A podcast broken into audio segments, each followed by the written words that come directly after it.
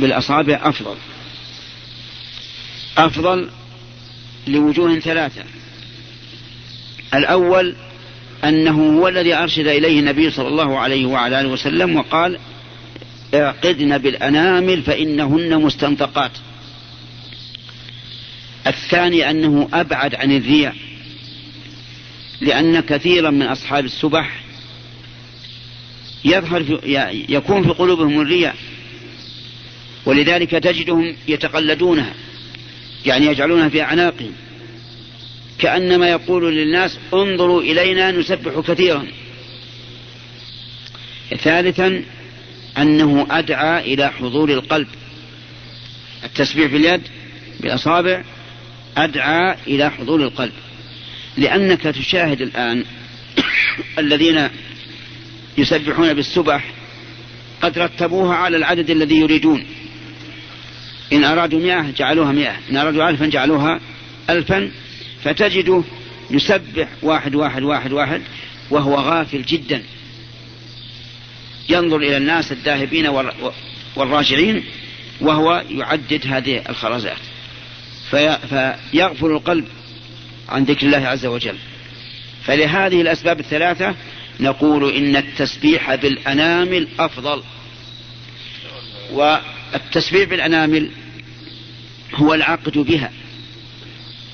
يعني هكذا سبحان الله ويضم الخنصر والحمد لله يضم البنصر الله أكبر يضم الوسطى. وليس المعنى أنه يلقي إبهامه على كل أنملة لأن الرسول صلى الله عليه وسلم قال اعقدنا بالأنامل. والعقد عند العرب ليس تعداد العدد بالأنامل إنما هو صفة معينة للأصابع. نعم. الأفضل أن يكون باليمين يعني باليد اليمنى أفضل. وإن, ك... وإن سبح باليدين جميعا فإنه ينبه إلى الأفضل ويقال الأفضل أن تعقل باليمين. نعم. نعم. ما حكم قول علي الطلاق وهو لم يتزوج؟ وش يطلق؟ نعم. لا هذا كلام عبث كلام عبث. لكن لو قال شخص إن تزوجت هذه المرأة فهي طالق فتزوجها أتطلق؟ لا تطلق. لأن الطلاق لا يكون إلا بعد النكاح. وهذا علق الطلاق قبل أن يتزوجها. فلا, فلا, فلا تطلق. قال الله تعالى يا أيها الذين آمنوا إذا نكحتم المؤمنات ثم طلقتموهن. فدل هذا على أن الطلاق لا يكون إلا بعد النكاح. طيب قال العلماء ولو قال إن ملكت هذا العبد فهو حر. فملكه. فإنه يعتق. وفرقوا بين المسألتين بأن الرجل لا يتزوج ليطلق لكنه يشتري العبد ليعتقه. نعم. فضيلة الشيخ كيف يتم إيه أعد أعد. فضيلة الشيخ كيف يتم؟ هذه الثالثة. طيب كيف يتم المسبوق صلاة الجنازة؟ نعم.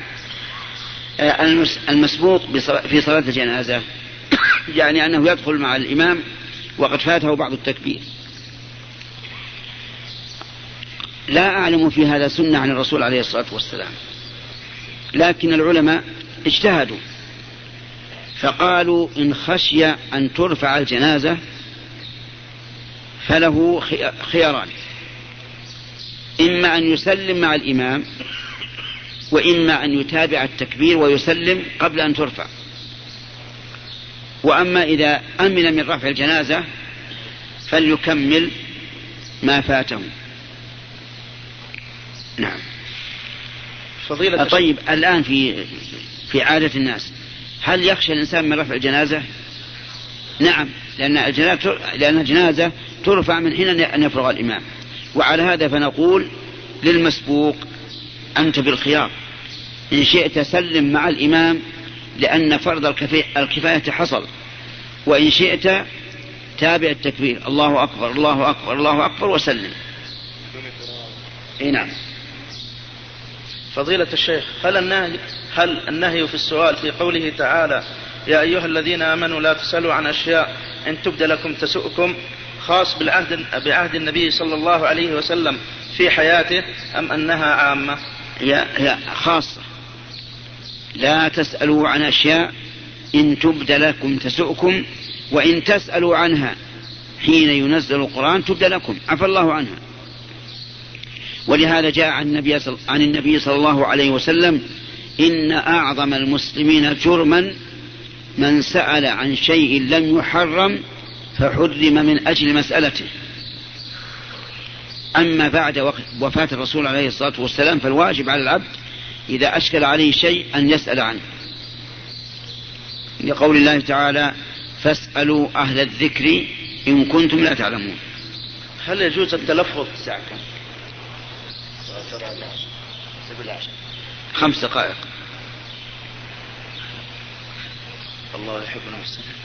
هل يجوز التلفظ بكلمة هذا من باب المماكسة. أنا أقول خمس دقائق لأني أعرف بتقول عشر دقائق. نعم. هل يجوز التلفظ بكلمة صدفة؟ نعم.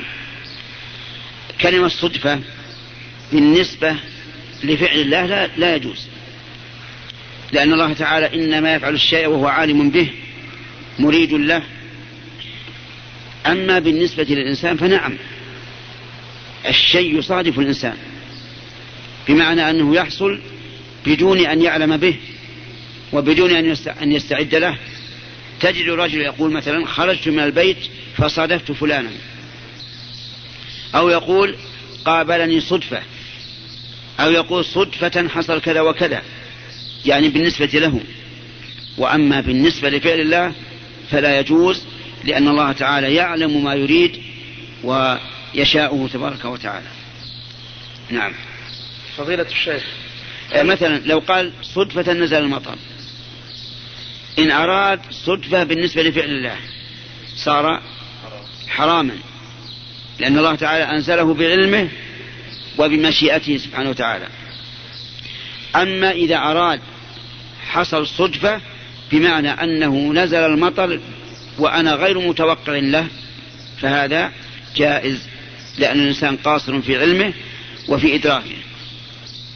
هل كل من قال لا آكل هذا الطعام وعين نوعا معينا من الطعام قد حرم عليه ذلك؟ يعني قد حرمه على نفسه. إيه نعم. هذا حسب النية. إذا أراد بقوله لا آكل الطعام أنه حرمه على نفسه فهو تحريم. ومعلوم أن الرسول عليه الصلاة والسلام لما قال لا آكل عسل أراد منع نفسه منه.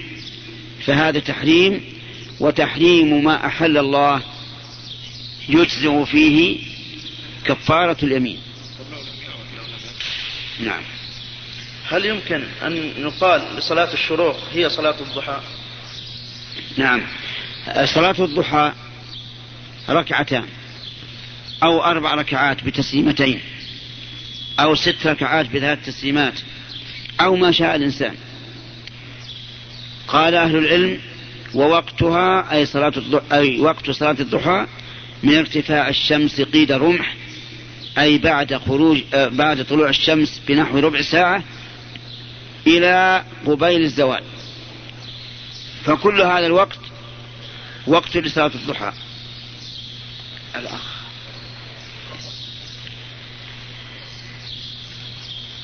نعم. هل تشرع قراءة ياسين؟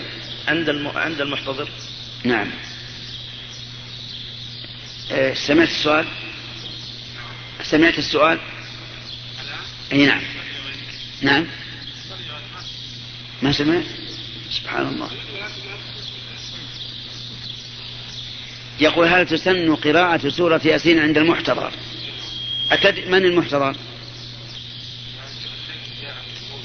الذي جاءه الموت بارك الله فيك تمام طيب. ياسين سورة من القرآن. أين محلها؟ أين محلها؟ ما أسأل عن, عن ما سمى. محله هي. بعد سورة البقرة ولا بعد سورة الناس؟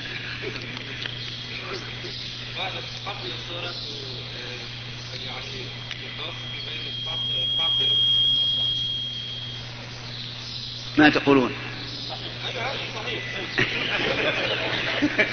طيب بارك الله فيك. أردت أن يذهب عنك النوم. ما في نوم؟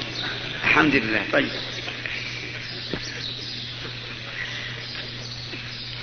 قراءة سورة ياسين عند المحتضر مبنية على صحة الحديث. اقرأوا على موتاكم ياسين. فإذا كان الحديث حجة لكونه صحيحا أو حسنا فإنها تقرأ عند المحتضر. وقد قال بعض العلماء إنها مجربة في تسهيل خروج الروح وأن المحتضر إذا سمع قراءة ياسين سهل خروج روحه لأن في سورة ياسين قيل ادخل الجنة. قال يا ليت قومي يعلمون. فإذا سمع المحتضر ادخل الجنة قيل ادخل الجنة اشتاق. وسهلت وسهل خروج الروح. ولهذا إذا بشر الإنسان يعني بشره الملائكة الذين يحضرون لقبض روحه إذا بشروه بالجنة سهل خروج الروح. وخرجت منقادة تماما كما تسل الشعر من العجين. وإذا بشر بالنار والعياذ بالله فإنه تتفرق روحه في الجسد وتهرب من هذه البشارة. نسأل الله لي ولكم حسن الخاتمة. نعم. إذا استخار الإنسان فهل يجوز له الاحتجاج بهذه الاستخارة على من عارضه؟ نعم. إذا استخار الإنسان ربه في شيء أشكل عليه. ثم هداه الله عز وجل إلى شيء إما إقدام وإما إحجام. ثم إن أحدا قال له لما فعلت هذا؟ فقال إني استخرت الله وهذا الذي حصل. فهذا احتجاج صحيح لأن المستخير إذا صدق مع الله عز وجل يسر الله له ما فيه الخير. صلاة الاستخارة ركعتان. إذا سلم الإنسان منهما دعا بدعاء الاستخارة المعروف. اللهم إني أستخيرك بعلمك وأستقدرك بقدرتك وأسألك من فضلك العظيم. فإنك تعلم ولا أعلم وتقدر ولا أقدر وأنت علام الغيوب. اللهم إن كان هذا الأمر ويسميه خيرا لي في ديني ودنياي وعاجل أمري وآجله فاقدره لي ويسره لي. وإن كان هذا الأمر يعني شرا لي في ديني ودنياي وعاجل أمري وآجله فاصرفه عني واصرفني فاصرفني عنه واصرفه عني واقدر لي الخير حيث كان ثم رضني به. فإذا فعل الإنسان هذا ثم جرى بقضاء الله وقدره ما يجري فهذا يدل على أن ما اختاره الله له فهو خير. ما حكم قراءة الفاتحة عند كل أمر يقدم عليه المسلم؟ ها بدعة. كون الإنسان يقرأ الفاتحة عند كل أمر يقدم عليه هو بدعة. مع أن الفاتحة كلام الله لكن لها محل. لو أراد الإنسان يأكل أراد يفطر والفطور قريب منكم الآن. فلما قدم له الفطور قرأ الفاتحة. أيكون مبتدعا أم, أم على سنة؟ يكون مبتدعا لا شك. كذلك أيضا يوجد بعض الناس كلما حدث شيء قال الفاتحة. يعني اقرأوا الفاتحة. وهذا أيضا من البدع. والشريعة مرتبة. كل شيء له سبب فمن تعبد لله تعالى بشيء ليس له سبب فإنه مبتدع. نعم. هل العبادة في الأشهر الحرم الأجر فيها مضاعف عن بقية الشهور الأخرى. قال الله تبارك وتعالى إن عدة الشهور عند الله اثنا عشر شهرا في كتاب الله يوم خلق السماوات والأرض منها أربعة حرم. فلا تظلموا فيهن أنفسكم. قال أهل العلم الضمير في قوله فلا تظلموا فيهن أنفسكم يعود على الأشهر الحرم. فإذا كان قد نهي عن ظلم النفس بخصوص هذه الأشهر دل ذلك على أن العمل الصالح فيهن أفضل. ومن العبارات المشهورة عند العلماء قولهم تضاعف الحسنة في كل زمان ومكان فاضل. فأرجو أن تكون الطاعة في الأشهر الحرم مضاعفة كما أن المعصية في الأشهر الحرم أشد. وأعظم. نعم. أي نعم. وقد انتهى الموعد الذي حددتموه أنتم. فالساعة الآن هي السابعة وإلى اللقاء إن شاء الله تعالى الليلة. نسأل الله لنا ولكم التوفيق لما فيه الخير والصلاح. والحمد لله رب العالمين.